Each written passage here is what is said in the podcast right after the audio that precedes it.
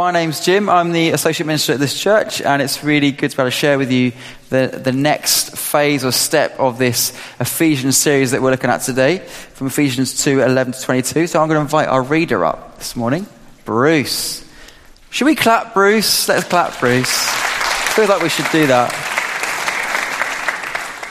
The reading today is from Ephesians chapter 2, verses 11-22. Therefore remember that formerly you who are Gentiles by birth and called uncircumcised by those who call themselves the circumcision, which is done in the body by human hands. Remember that at that time you were separate from Christ, excluded from citizenship in Israel and foreigners to the covenants of the promise, without hope and without God in the world. But now in Christ Jesus, you who once were far away have been brought near by the blood of Christ. For he himself is our peace, who has made the two groups one and has destroyed the barrier, the dividing wall of hostility, by setting aside in his flesh the law with its commands and regulations. His purpose was to create in himself one new humanity out of the two, thus making peace, and in one body to reconcile both of them to God through the cross, by which he put to death their hostility. He came and preached peace to you who were far away, and peace to those who were near. For through him we both have access to the Father by one Spirit. Consequently, you are no longer foreigners and strangers, but fellow citizens with God's people and also members of his household, built on the foundation of the apostles and prophets, with Christ Jesus himself as the chief cornerstone. In him, the whole building is joined together and rises to become a holy temple in the Lord. And in him, you too are being built together to become a dwelling in which God lives by his Spirit.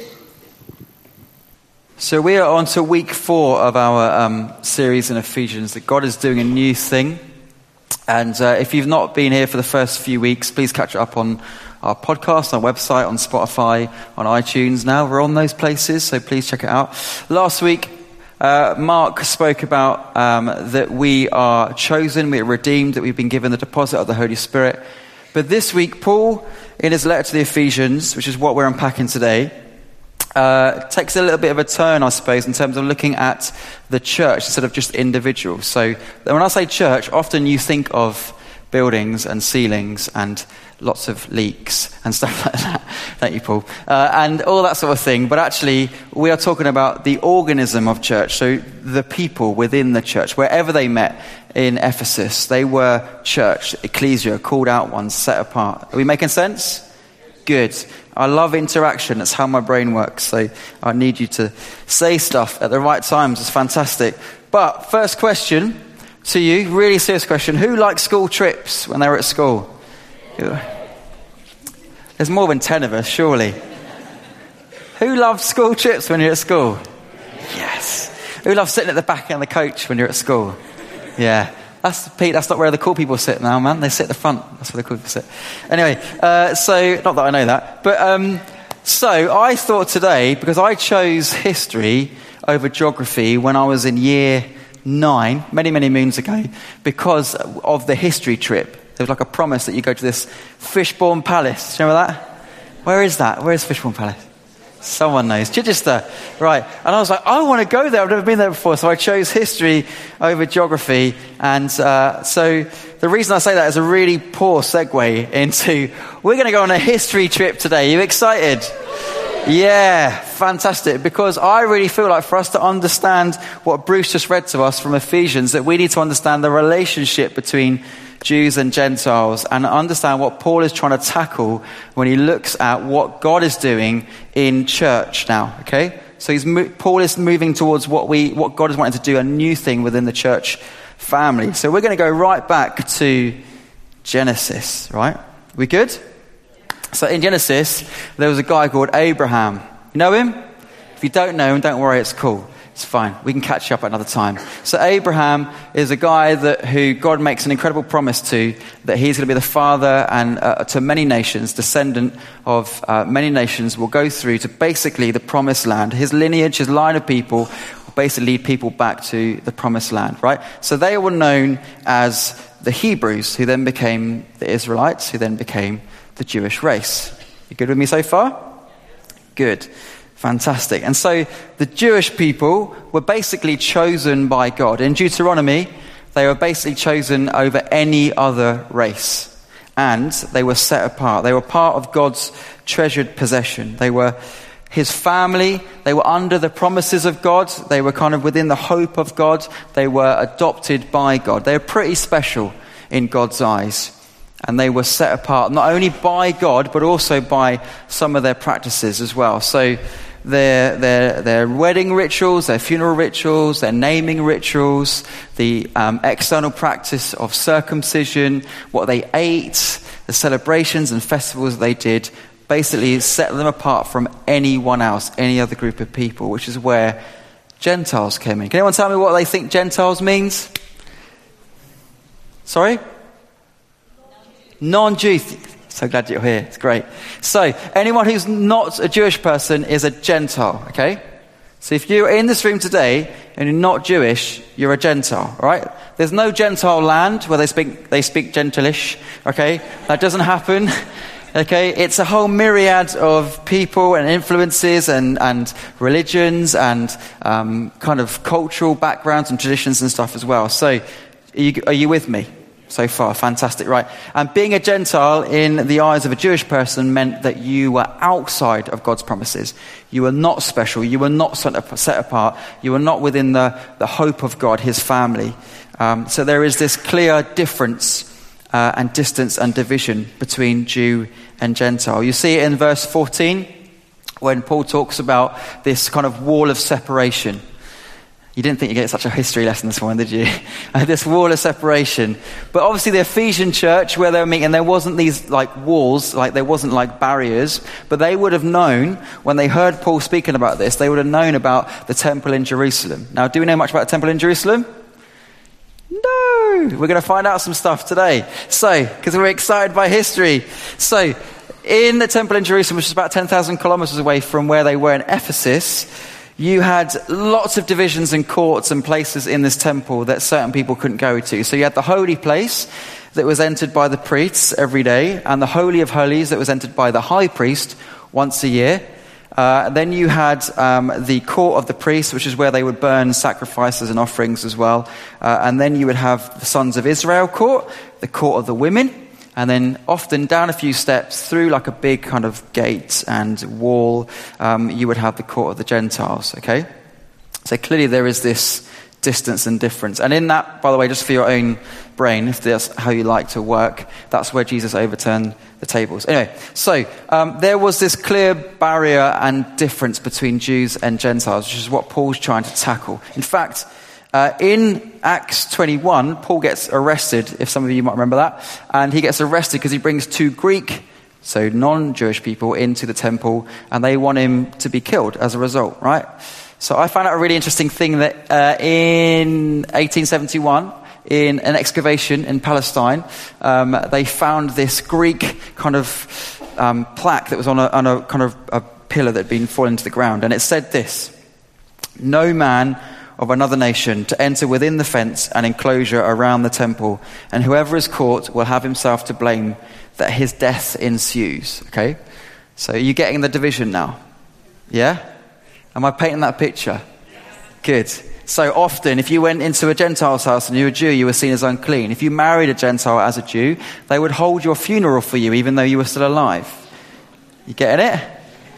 Good. Circumcision and uncircumcision was a racial slur. They were basically racially rude towards each other, okay?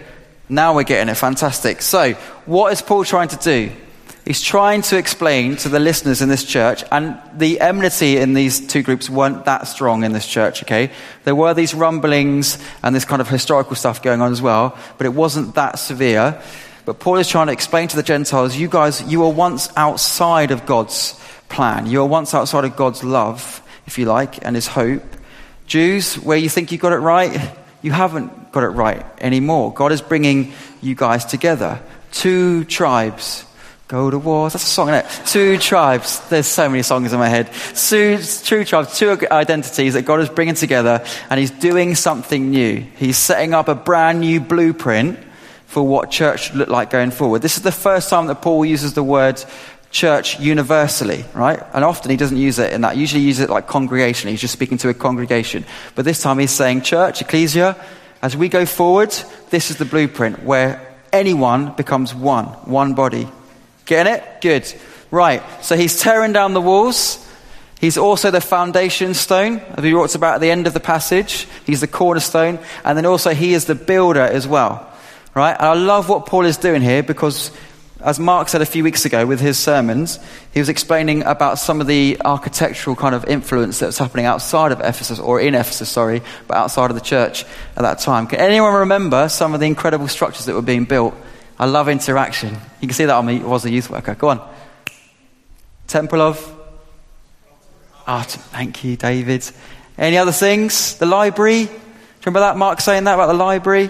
Yeah, so that took 18 years to build. There was a temple to the Emperor Hadrian that was built as well. There's a 25,000-seat stadium. I mean, not stadium, theatre. Sorry, football.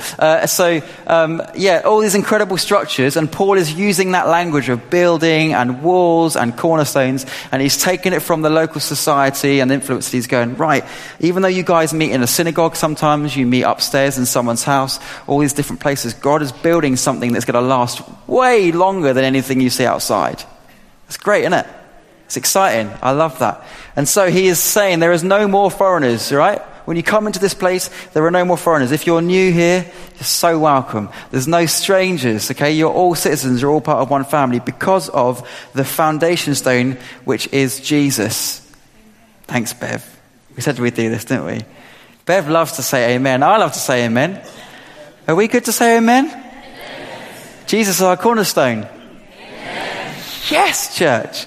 Loving it. So, about 20 months ago, we had an extension on our house, Abby and I. And I don't know much about buildery stuff at all, as you can tell by my little delicate hands. They obviously, as part of the extension, they would cut out trenches, the foundations were built. And then that night, they went home. And and the trenches, the foundation started to fill with water, okay? And I was like freaking out, thinking, oh no, they're not going to be able to put the concrete in the foundations, right? Because it's too wet. And this is where you're thinking, you should have taken geography, not history, Jim, right? So I knew nothing about the water table in the ground, so I thought I'd help the builders by getting rid of the water, right? Yes, all of you are thinking, idiot, fantastic. And so what I did was, I thought, well, a bucket's not going to work. So I thought what I'd do is I'd get my pond pump out of my pond and I would place it in the foundations of my extension. And then I pumped water out down the garden and then it was all gone. I was like, yes, they're going to love me in the morning. And then the next morning came and obviously the water table meant that the trenches were full of water again. The foundations were. Thank you. And that was stupid, but then telling the actual builders what I'd done was even more stupid. They kind of were drinking tea and just spat their tea out. I was like, yeah, I should have just kept quiet, shouldn't I? But I was thinking in my preparation for today, it would be really important for me to understand the significance of the foundation stone, Jesus. What does it mean when Paul says Jesus is the cornerstone? So I know Wayne, who's our site manager here. If you're new to church, and I'm giving names, I'm sorry, that's the kind of thing that I do, but these are great people. Wayne is our site manager, and he goes around doing mainly repairing leaks at the moment, painting stuff as well, and doing some incredible things. And he's our site manager, and he was down here, and it was the week of the dedications a couple of weeks ago, and we'd sprung a leak at the back where you are sat now, right, Mr. Ozan? Good to see you. And it was like springing up everywhere. And he was down here, and I'm sure he really appreciated me coming down to talk to him about his thoughts on cornerstones and foundations. And he told me, I'm sure loads of you know this anyway, traditionally a cornerstone was a stone at the base of a building that would often join two or more walls together. Basically, it connected everything. All right? Are you with me? So Jesus is the cornerstone that connects everything together, right? Regardless of tradition and history and wherever you've come from, your background, whatever your wealth, whatever that might look like, Jesus is the cornerstone that pulls us together. And Paul is explaining to the church that this is the new blueprint. There's no longer anyone better than anyone, right? You are all part of this family. And I've succinctly sort of worked it down into this phrase, that the thing that united them is greater than the things that once divided them, right? And that's what Paul wants you to know this morning, that the thing that unites you as a family, look around, right, is greater than anything that divides you. That's awesome, isn't it? Good. Thank you, Bev. Thank you, church. And that he is the person who breaks the walls down. And he is the person that sits at the cornerstone, the foundation of our lives. And he is the person through the power of his spirit that fills us up and builds us into this incredible, incredible creation for him who can worship him. And he's a place that builds church. He's the thing that builds church into unity. And I'm excited about what that can look like this morning, aren't you? Good. Fab. So what? So what? What does that mean for us today? Now, we live in a very different society to the Ephesus society, and where there were kind of tribes, and there were this kind of, not tribes, but there were this kind of group identity. I think we kind of have the opposite problem in our society sometimes.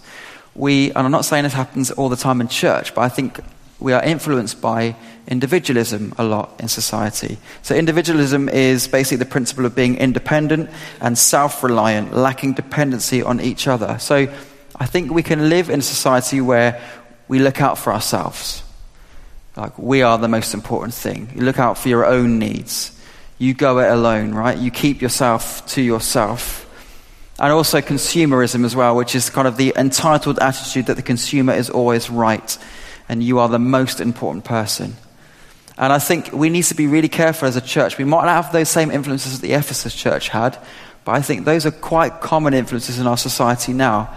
And if we allow them to seep into our personal walk with Jesus, and also our corporate organism type walk with Jesus as a group of people, then actually we can see walls again come up quite quickly as we share our preferences. We think our opinion is right. We prefer it our way. My comfort is more important than someone else's comfort. Now, I want to say that I love Waypoint Church. It's fantastic, right? You guys rock. I love being here. I love being part of this family. And so many of you give up so much of your time and expertise, and you serve the family and you serve the community in incredible ways. Thank you, first of all. I think relationally, we've become so much richer and stronger in the last few years. I think seeing people hang out in the coffee shop and in the coffee bar as it was before, and then doing things like church camp. We haven't got a church camp this year. Fuming. So Matt can't cook us hundreds of meals, right? So we are booked in for 2021 though, right? So keep bank holiday at the end of August. Thank you, Liz. Back at the end of August, books in your diaries, because we'd love to get everyone there. If you're new to church, it's been such a great way to get to know new people, usually camp. So we're not doing it this summer, but we'd love to get to know you, well, before then, obviously, but obviously that's a good chance to do something together in 2021. I am regularly blown over, whatever, by the amount of feedback that we get to our welcome team about how welcoming we are as a church and how friendly we are as a church. And that is great. I absolutely love that. But I believe in a God that's got more in store. Do you? That wants to do far more than that. We don't want to just be a friendly church. We want to be a church that builds relationships, because that place is where God goes, right, now I can fill, right? Now I can fill, and you can see incredible things happen, both as an individual in your own walk, but also as a church. So, what does that look like?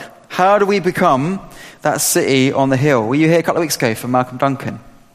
Malcolm Duncan is this awesome speaker dude from, that's probably the most wrong way to say it, incredible pastor of a church in Ireland, and he came and did our Thanksgiving and dedication service for this incredible building.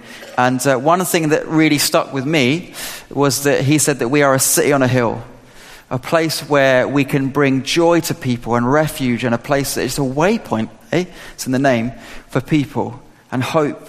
And so I was like, how do we begin to do that as a church? What does that look like?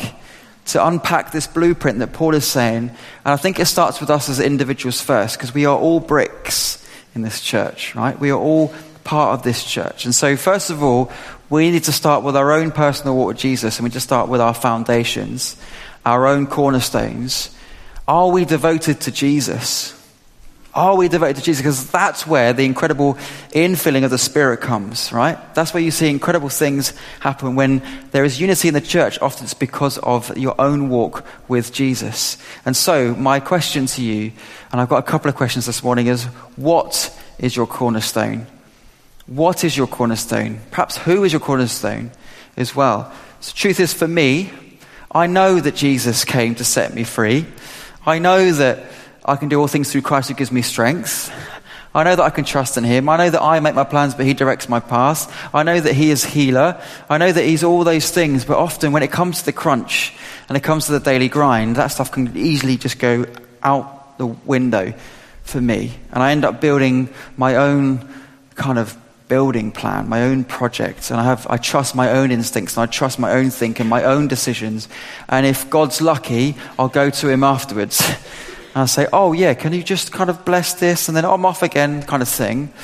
I gain my confidences from my wife, my children, my position here, football, that kind of stuff. Like, I gain my value from that things. I gain my identity from those things. I gain my joy from those things. I even gain my joy for when my car finally works, right? I finally got a car that works, which is fantastic. But those things, I would argue, become quite quickly our cornerstones. They become our foundations for our lives. And that's not what Jesus wants for you at all. 1 Corinthians 3:11 says, "For no man or woman can lay a foundation other than the one which is laid." For no man can lay a foundation other than the one which is laid, which is Christ Jesus. I get dangerously close to laying other foundations. Do you? Do you? We all do. It's normal, right? So this is not meant to be a guilt trip at all, okay? But it's just meant to put things in perspective. I think we can easily get sidetracked by my job is the thing. The money is the thing. Savings is the thing. My family is the thing.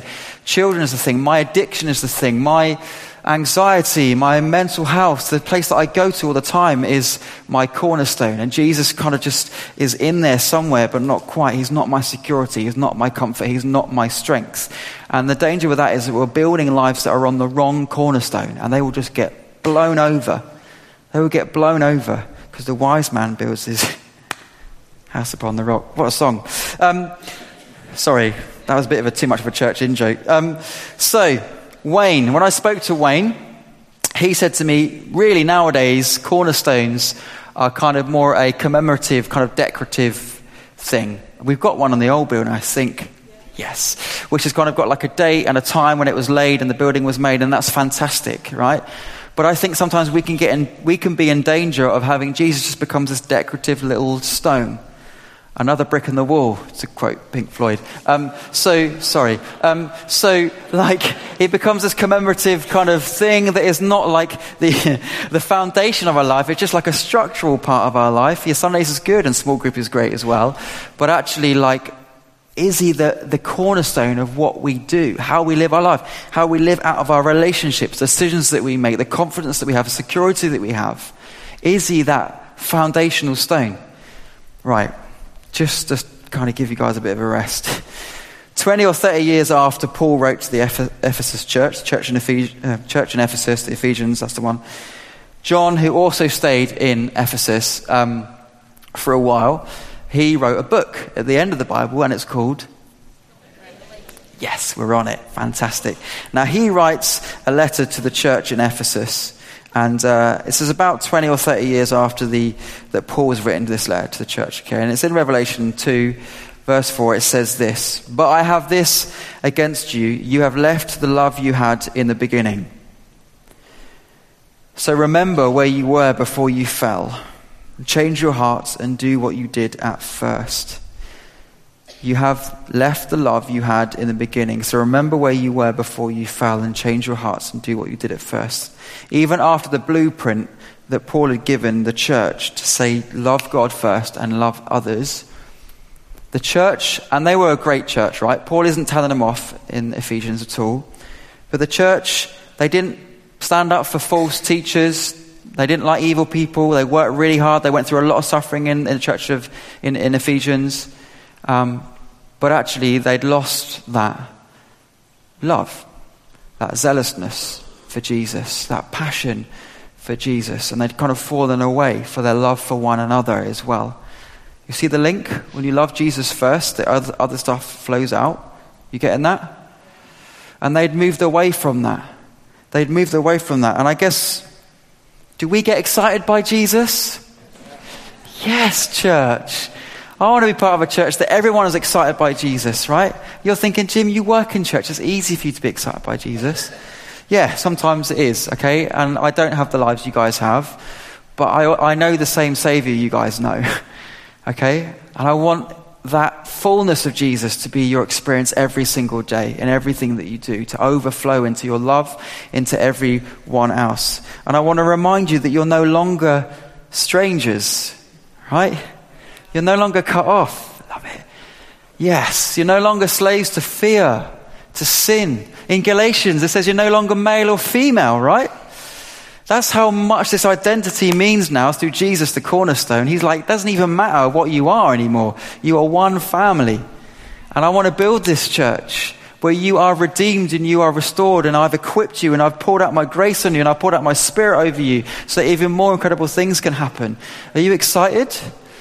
Yes, I'm excited.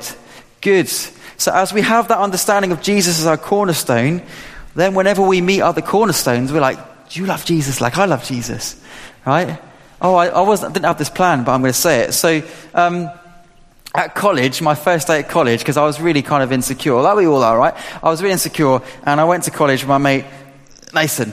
It's Dan Parton there, it doesn't matter. Anyway, Nathan Peach, right? He's a great guy. And I didn't know anyone else at college. And I went to St. Vincent's College in Gosport. And not that matters. But anyway, I shouldn't have said this bit. So basically, I got there and I was like chatting to Nathan, and he was like chatting to me, and we were like, oh, you know, we're both Christians in this new environment, like what happens, blah, blah, blah. And then I remember one of his friends, Andy, was chatting to us as well, and then his mate, Dan, was chatting to us as well. Dan here. Anyway, and like after a while, I was like, are you one of us? And he went, huh? And it got all really weird and quiet. And then he went, do you mean, am I a Christian? I was like, yeah, because you sound like you could be, but I'm a Christian. I was like, ah, oh, thank goodness, right? And I'm not saying we live in this holy bubble, right? That's not what I'm saying at all. But it's so important to recognize that when you meet other Christians, you are family united by Jesus Christ.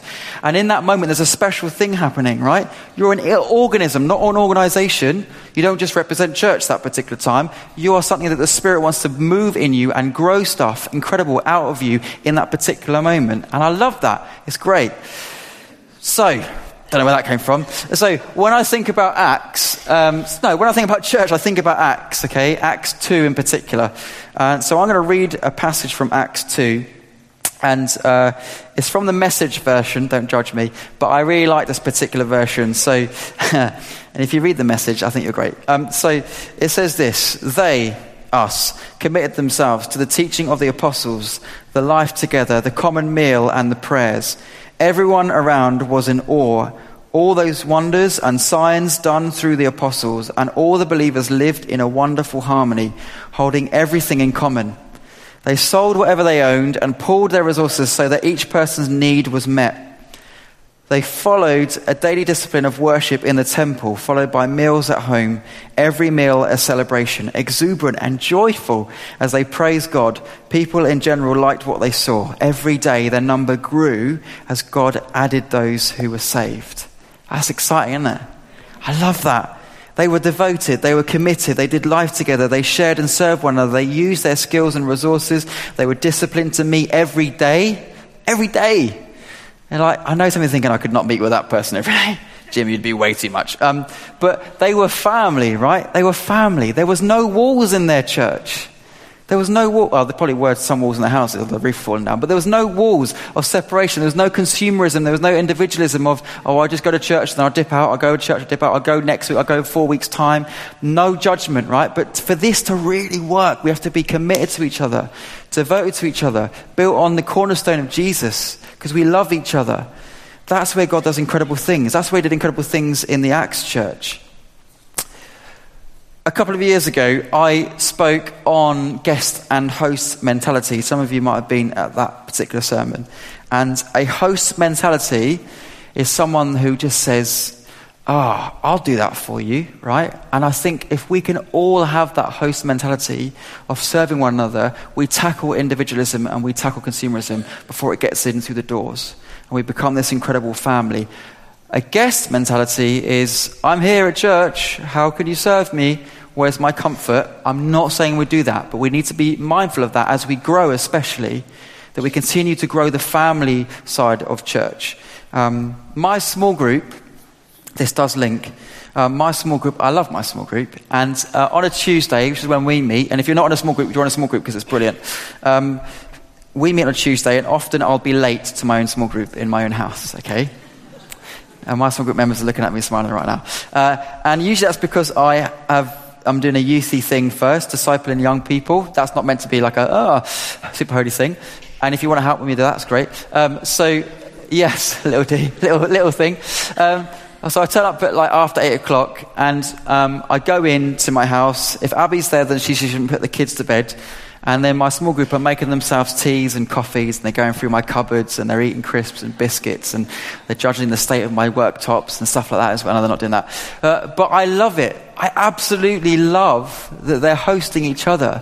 I don't turn up and like there's a lot of queue of people outside my house. They go straight in the front door, they make the tea, and they host each other, and they serve each other. It's brilliant, isn't it? I love that feel, right? I know you've got to trust people first before you let them into your cupboards, right? I get that. But it's that mentality. Actually, what's yours is mine. We are family united by Christ, the cornerstone. All right? There's no sense of like, individualism or like, I'm on my own in this, okay? So I want to just say, like, wouldn't it be amazing if we didn't have a welcome team at church? Because everyone was welcomers. Wouldn't that be great? We're all ninja welcomers, like really annoying people to the point they don't want to come back, right? Don't leave the welcome team if you're part of the welcome team. We need you, right? And we love you and we think you're great. But it's so good to have that sense of family that anyone that steps in through those doors, everyone just kind of welcomes them and lets them know that, you are welcome here. God is doing something in this place and you can be part of it. It's exciting, isn't it? Yeah. Love it. Anyway, sorry. So, and what I'd say with that as well is... this is not meant to be, I'm not trying to make anyone feel awkward, right? I don't want anyone to feel like, but I do this a lot already and I'm already worn out by this stuff. Or, but you don't understand where I'm at. I get it, right? I understand that. But I guess for me today, I just want to challenge a small part of your world where you're like, I do need to give a bit more in that. I do need to be a bit more welcome in that. I'm naturally an introvert. You're thinking, no, you are. I'm naturally an introvert.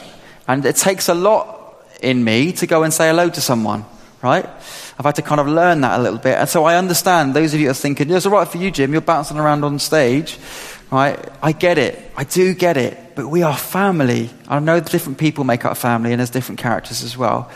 But can I just encourage you to break that mold? To step out, because that's how we invite more people in, as we allow the love of Jesus to spill out through us, our own past our insecurities, past even not even knowing what words to say to someone when you meet them at the door. Actually, Jesus, you want me to go and greet that person, I've lost my thought now completely. Thanks, Bev. So this is on the recording. So Julie Kirk, fantastic. So Julie, some of you know Julie Kirk. She comes to the 9 o'clock service, and I did get her blessing before I shared this with her. And she's just started helping on a Friday night at our Edge group, which is our open community group to young people. And we get a lot of people at that, which is great. We've got a great team there. And she said, look, I work with young people all day, all week long, so I don't want to work with them anymore. But I realized that if I come and serve behind the tuck shop, then I can release other leaders to build the relationship. So she is serving church. She's bringing her skills and her experience, and she's serving it as family. This isn't just a big call, by the way, to get people to serve. Okay, this is about changing our mindset to hosting and understanding the importance of that. Because I think when you understand you're hosting and not just serving, you think it's something completely different, because then we own this place. We own the story and the gospel, and we can give it to people as they come in. So she's great at doing that. And as she's done that, she's grown her network of people that she knows in the church as well, because we all like to be needed and known. And that's a great way of doing that. And yes, we are family, right? And yes, that means like any family, you're going to have arguments. It's going to happen. It's unavoidable. You're going to prefer it this way or that way, have that opinion or this opinion. In our house, we have... Stop arguing. We have five jars in our house called the niceness jars, right? And kindness jars. Sorry, thank you, daughter. So... Each one of us, I wasn't banking on you guys being here, each one of us has within it like a coloured token, right? And every time we're unkind, we put the coloured token in the jar. And at the end of the week, when we remember, we count up how many tokens are in that jar. And the person with the least amount of tokens is being the kindest. Do you get it? It's a little bit of a weird system. But it means that throughout the week, we're able to go, right, sit on the naughty step, what's going on, how are you feeling, let's work through this. We can say things and we can receive things in love and we can reflect. How are we doing as a family? What do we need to get better at? What's it highlighting? Where is there some stuff that is like breaking in that we've not quite realised before? How can we help each other? You getting me? And as a church, let's amplify that up. Let's not all have jars, so that gets too messy. Can you imagine that? I'll put one in there for you. But it's so important to understand that we are family, so we are going to come up against things that we don't like. We're going to come up with things that aren't how we would like it, our preferences, our opinion.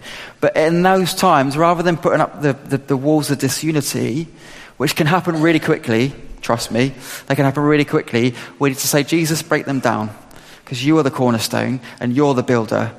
And actually, yes, I might prefer it warmer or colder or lighter or darker or louder or quieter or whatever it might be, but actually, don't let me lose sight of the purpose of this. Because this is about your mission, Jesus, and I want to join it, and I'm part of this incredible family because the thing that unites us is greater than anything that can divide us. So don't let the things that can divide us divide us. Don't let it in. Don't let that in.